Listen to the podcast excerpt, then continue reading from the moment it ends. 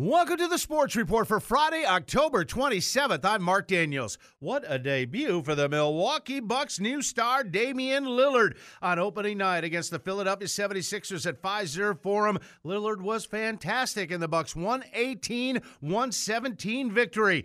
Bucks built a 19-point lead in the first half with Lillard taking off, but they got themselves down eight in the fourth quarter because Philly, led by Tyrese Maxey with 31, were knocking down threes like crazy. They were 16 of 35 from beyond the arc. But Lillard took over down the stretch, scored the final 11 points of the game for the Bucks. A step back three for the lead, couple of free throws that put them up four in the closing seconds. The Sixers made one last three off the window at the horn, but the Bucks get the win as Lillard has the most prolific debut by a Buck in franchise history. 39 points. He just took over his first one. You know, I think anytime your your team is encouraging you to to be yourself and do what you do when it's so early, uh, it helps.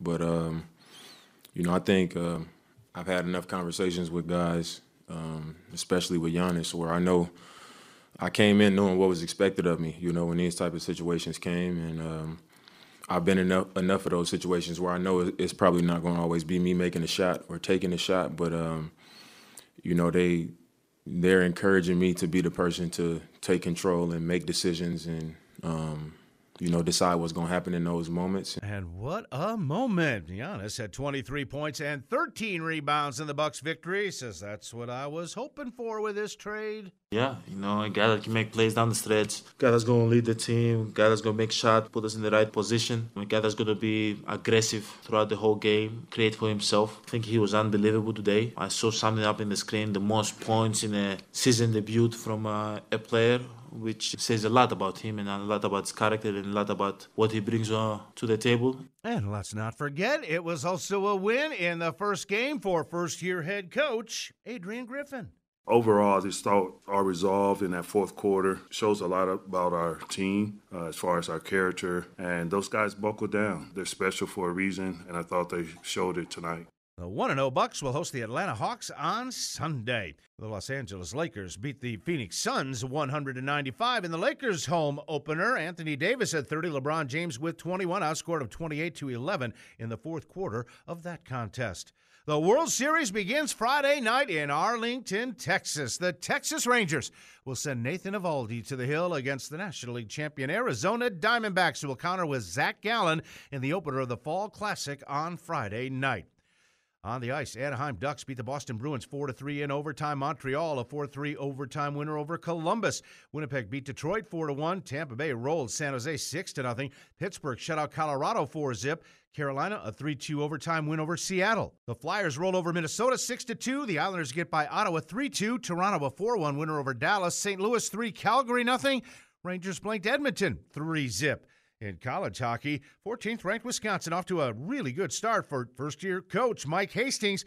Went into Minneapolis and took down the top ranked Minnesota Gophers on the road 5 to 2. The Badgers now 6 and 1 on the season, 1 and 0 in Big 10 play.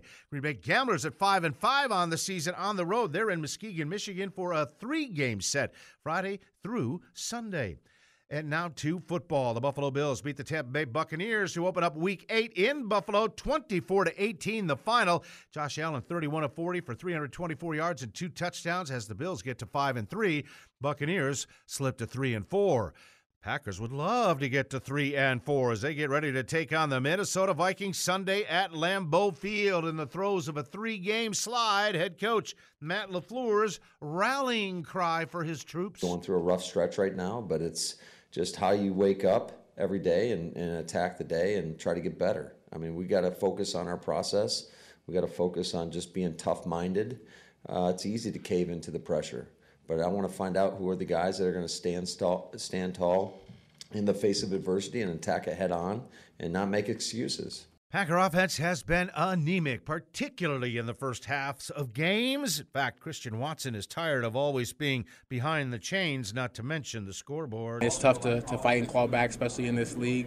I mean, that you know the other team's not taking their foot off the gas either, so it's tough. Uh, we just got to find a way, obviously, to you know be the ones that are you know putting that pressure on the other team. Quarterback Jordan Love says we had a few stay after school offensive player meetings this week. We just talk through, you know, looks, things we might see in the game, you know, how we want things ran, um, what guys need to be looking for. and it's a process. You know, you you can meet so much and talk so much and, and be on the same page, and then you got to make it happen when you get out there on the field um, when you know bullets are flying and it's live. And it will be live at high noon on Sunday. Packers medical updates. Jaire Alexander did not participate in practice on Thursday after limited work on Wednesday. If he can't go, Carrington Valentine might have to get the call again at corner. It's already thin at safety. Darnell Savage, along with Eric Stokes, went on injured reserve this week. Jonathan Owens will step up at the safety spot, and he knows uh, even without Justin Jefferson in the Viking lineup, they've got another receiver rookie, Jordan Addison, who's going to test us. Um, obviously, the receiver played really good, so um, you know he's going to be a key part of their offensive plan. So, um, you know, explosive, but, you know, we just got to come out, everyone do their job, make plays. In college football, the Wisconsin Badgers at 5 and 2 have a tall order. They'll take on unbeaten third-ranked Ohio State in Madison on Saturday night. Braedyn Locke will make his second career start for the Badgers. He says these are the games you love to play. Kind of a moment that you dream of as a kid when you're, you know, young and watching being a college football fan, you know, it's those it's these are types of games you want to play in, you know, and I I, can't wait to be out there. I mean, I'll definitely take a moment to take in the scene and, and enjoy it a little bit, but you know, it's a game that we really need to, to win and we really need to play well. 6:30 it'll kick off at Camp Randall on Saturday night. St. Norbert at 5 and 3. They're on the road at Concordia of Chicago.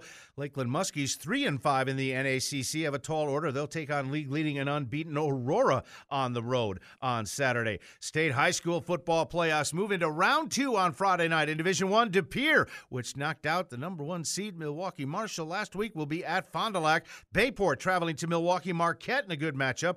Neenah is home to Chippewa Falls and Kimberly home to Steve Stevens Point. In Division 2, West Pere is at Kaukauna. Should be a good matchup. In Division 3, Fox Valley Lutheran will be at Notre Dame. Menasha traveling to New Berlin West. In Division 4, Appleton Xavier will host Winneconne. Luxembourg Casco gets Kiel on their home field. Two Rivers, the top seed, will be hosting Campbellsport. In Division 5, Wrightstown at Southern Door, the Packerland champs. In Division 6, Kewaunee, a top seed. They'll be hosting Cedar Grove, Belgium. Fond du Lac Springs will be hosting Howards Grove. Grove. And in Division 7, Reedsville will be home to Cambria, Friesland. Oshkosh Lourdes on the road at Randolph. And there's your sports report. I'm Mark Daniels.